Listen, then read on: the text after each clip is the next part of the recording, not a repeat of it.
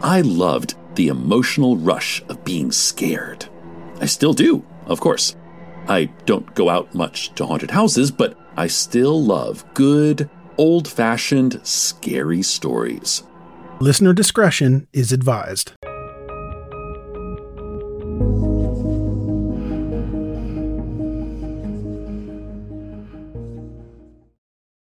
This episode is brought to you by Visit Williamsburg.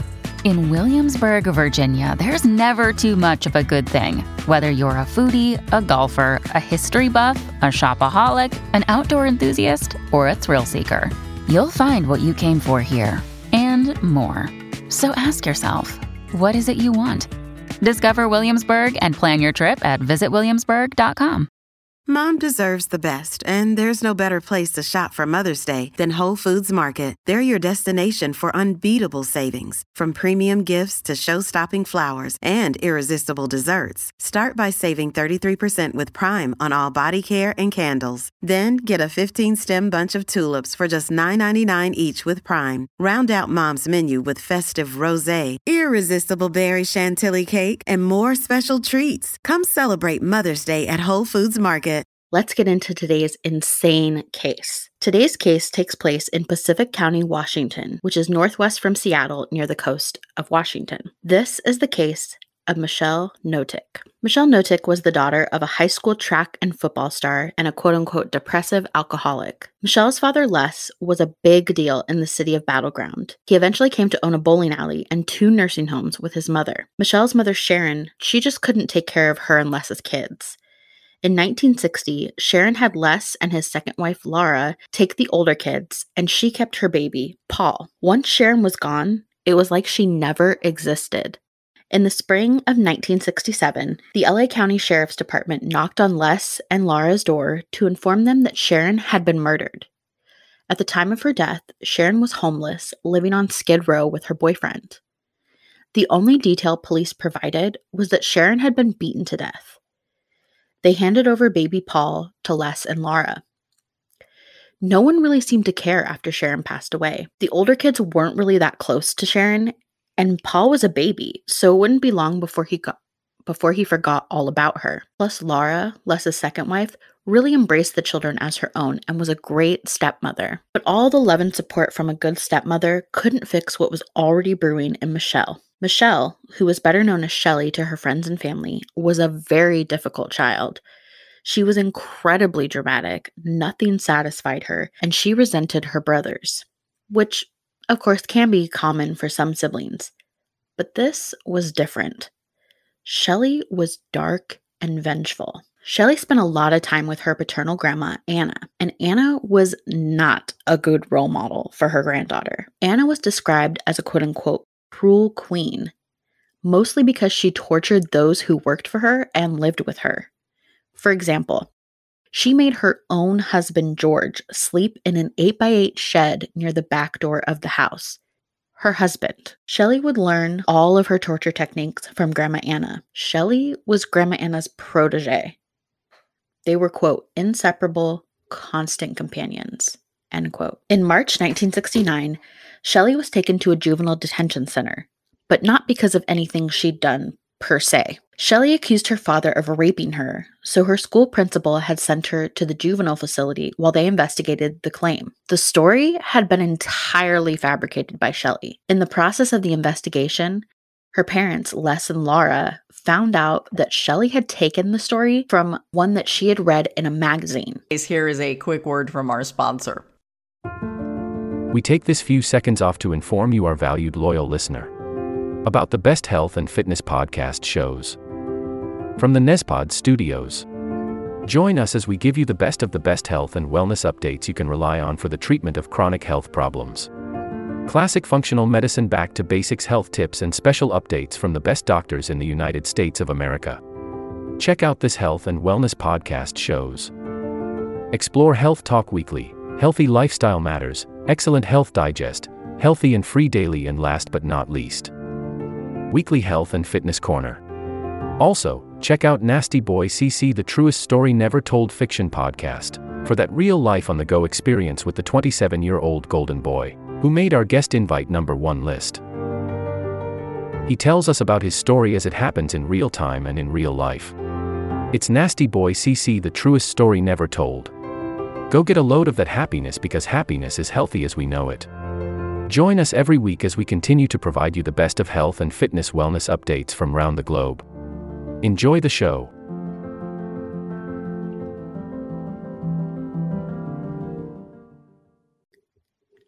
She never explained why she made up this story about her dad, but Les was incredibly hurt. Not only was the story totally false, Les was well known in his community, and he was a prominent member of that community. Shelley's accusation could have ruined his career and his reputation. After the investigation turned up nothing, Shelley was released, but only on the condition that she get counseling. But that was hard to do. Shelley was stubborn, and Les and Laura couldn't make her do anything she didn't want to do. Her parents tried everything with Shelley, but they just couldn't deal with her. They had two kids together, plus Shelley's brothers to raise, and Shelley was a huge strain on their relationship. Les wasn't around a lot because of work, but when he was around, he spoiled Shelley. He gave her everything she wanted. Shelley was his princess. Even though she had falsely accused him of rape, buying her things to placate her and quote-unquote make her happy was Les's way of dealing with Shelley. Poor Laura was stuck disciplining or trying to discipline Shelley, and eventually she had to send Shelley to Hoodsport to live with her parents. Finally, a reprieve for the tired parents.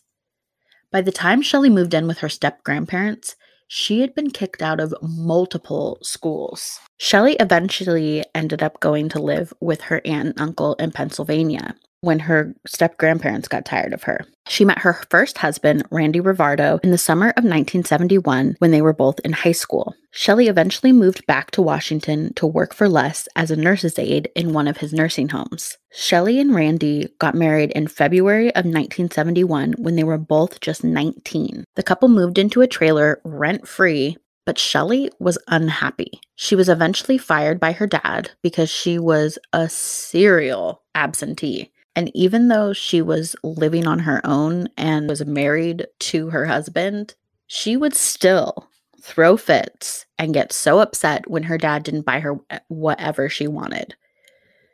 She even tried to overdose on sleeping pills and alcohol after her dad didn't buy her the car she wanted.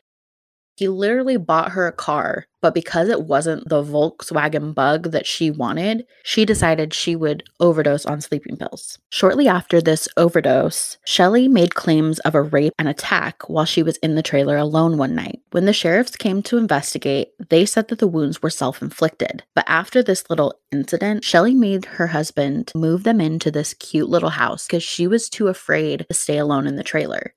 So basically, she got exactly what she wanted. She didn't want to be in this trailer, so she concocted some story and even created injuries to herself just to get her husband to move where she wanted to move. In the summer of nineteen seventy-four, Shelley got pregnant. Her daughter Nikki was born in February of nineteen seventy-five. Despite this pregnancy and their beautiful daughter Nikki, Randy and Shelley weren't doing great. Money was incredibly tight because Shelley just took Randy's paychecks and would spend them on whatever she felt like spending them on. It got so bad that Randy would end up sleeping in his car. He eventually left Shelley and Nikki and filed for divorce. After her first marriage dissolved, Shelley disappeared for about a year. She left Nikki with her stepmom, Laura, and just took off. Literally nobody knew where she was or what she was doing for almost an entire year. She did eventually come back and get Nikki, but she would continue to keep gifts and letters that her father, Randy, sent to Nikki.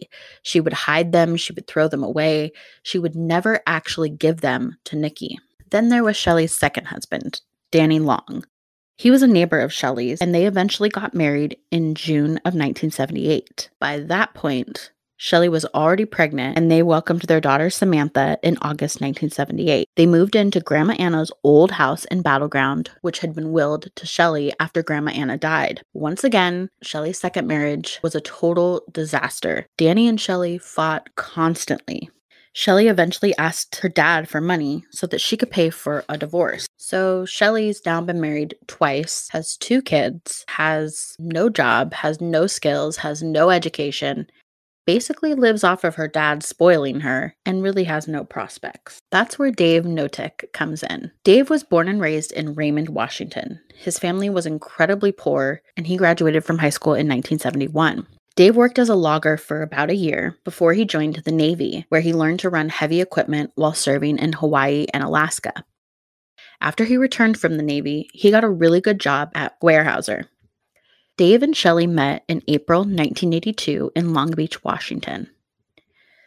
Of course, Shelley didn't come just by herself. She had daughters Sammy and Nikki, but Dave really liked Sammy and Nikki, and he enjoyed spending time with all three of them. When Dave and Shelley met, once again, Shelley was in a financial distress. She couldn't afford the house that her grandma had given her, and so she quit-claimed the house to Dave. He promised he would eventually give it back to her, and it was just a temporary fix. But, of course, the mismanagement of money continued, and eventually the house went into foreclosure. This is where Shelley first starts planting the seeds of control and deception in Dave. Shelley tells Dave that she has cancer. Now, of course, cancer is a super serious thing, and it's never something to be taken lightly, to be joked about, to lie and tell people you have it when you don't. But Dave took Shelley at her word. He didn't think that Shelley would lie about something so extreme, and he was also wanting to be there for the girls. What would happen to them if Shelley died of cancer? Shelley and Dave move in together, they get a house in Raymond, and they get married on December twenty-eighth, nineteen eighty-seven. But of course, Shelley can't control herself, and the sweet, loving, caring Shelley that Dave initially met quickly fell by the wayside. Shelley was definitely the violent aggressor of the two. She wanted to control Dave. She had a violent temper, but Dave just couldn't leave her. He was in this constant abuse cycle that we see. She would give him love and affection, and then she'd turn around and go into rage outbursts where she would verbally assault him and physically assault him. At least in Shelley's eyes, it seemed like Dave could never do anything right, which has to be incredibly demoralizing as a man. Eventually, the couple moved into a bigger house with more privacy. And when they made this move, it was like something changed in Shelley. Now she wasn't satisfied just taking her aggression out on Dave. She began turning her attention to the girls, Sammy and Nikki. She would beat them if they did anything wrong in her eyes.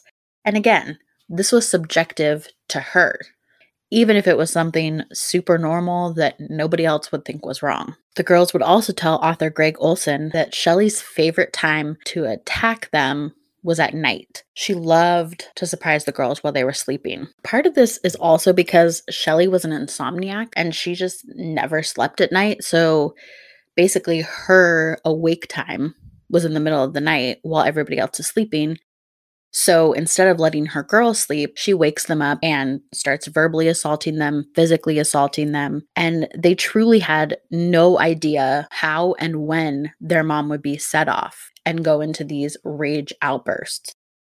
And unfortunately, like we see a lot of times, the girls just hid their marks and didn't tell anybody what was going on. Michelle used that same abuse cycle with the girls. She would give them love and affection and apologize and say, "I'm so sorry, I didn't mean it." And then she would turn around and get set off again and go right back into that abuse. Essentially, Shelley just perpetuated drama amongst all of her family members to justify the abuse that she inflicted. She started taking shower privileges away from the girls. They couldn't shower unless they asked permission. She claimed that the water was running low, which made absolutely no sense.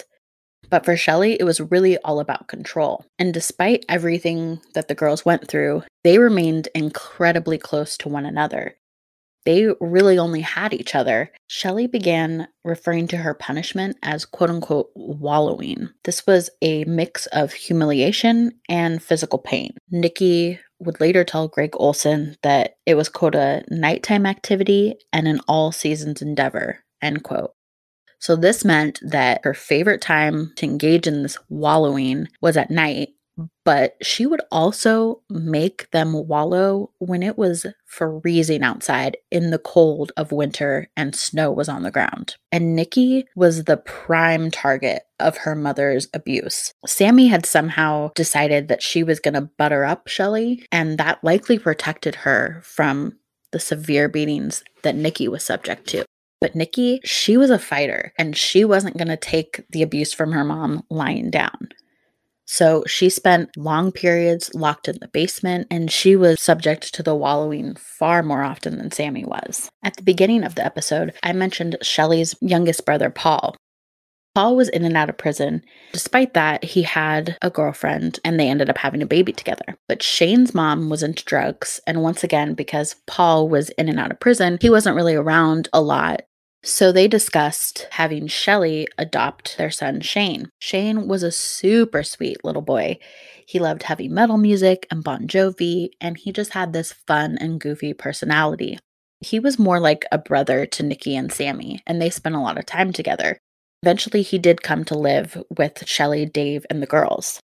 They moved him into the basement of the house and set up this cozy bedroom with all of his favorite things. And he called Shelly and Dave mom and dad. And this was kind of the dynamic that they set up. This was almost like bringing a brother in for the girls, and he was treated like a member of their family. But unfortunately, that wouldn't last for long. Shane spent most of his time doing chores, and he grew to become very scared of Shelly. She continued torturing Nikki and Shane, and she forced them to stand outside naked, even when there was snow and ice on the ground, and it was freezing cold outside. So shortly after Shane moves in, Shelly gets pregnant again in nineteen eighty-eight. She was thirty-four at this time, and around Christmas time, she announced that her best friend, Kathy Loreno, was going to be moving in with them. She didn't run this by anyone, including her husband, Dave. But Kathy worshipped Shelly. She had been a witness to Dave and Shelly's marriage. She did the girls' hair. And she basically was going to come in and help Shelly while she was pregnant and be a babysitter for Nikki, Sammy, and Shane while she was pregnant and dealing with a newborn baby. Kathy Loreno was born in the summer of nineteen fifty-eight, and she moved from California to Washington. She felt like she was stuck in South Bend. She was a people pleaser, and she actually paid the household bills for her mom because she was a giver and just too nice to do anything else. She ended up getting a payout for her father's wrongful death, and she was able to buy a house. But sadly, she lost the house and had to move back in with her mom. She got depressed, she was fired from her job, and financially, she was just drowning. So this is around the time that Shelly offers to take her in, and she can work as the care provider for the kids instead of paying rent for her room and board. Dave was, again, taken aback by this a little bit because he wasn't even consulted, but he was super excited to be a dad, and because he was the sole provider, he often spent a lot of time away from the house, and so I think he rationalized it as someone be- would be there to help Shelly with the kids, and that was going to be great for them. Tori was born in June of nineteen eighty-nine, and Shelly just reveled in the attention she got being a mom of a newborn, but that was about it. She didn't really want to do any of the things that a mother would normally do for a baby, such as changing diapers, feeding the baby.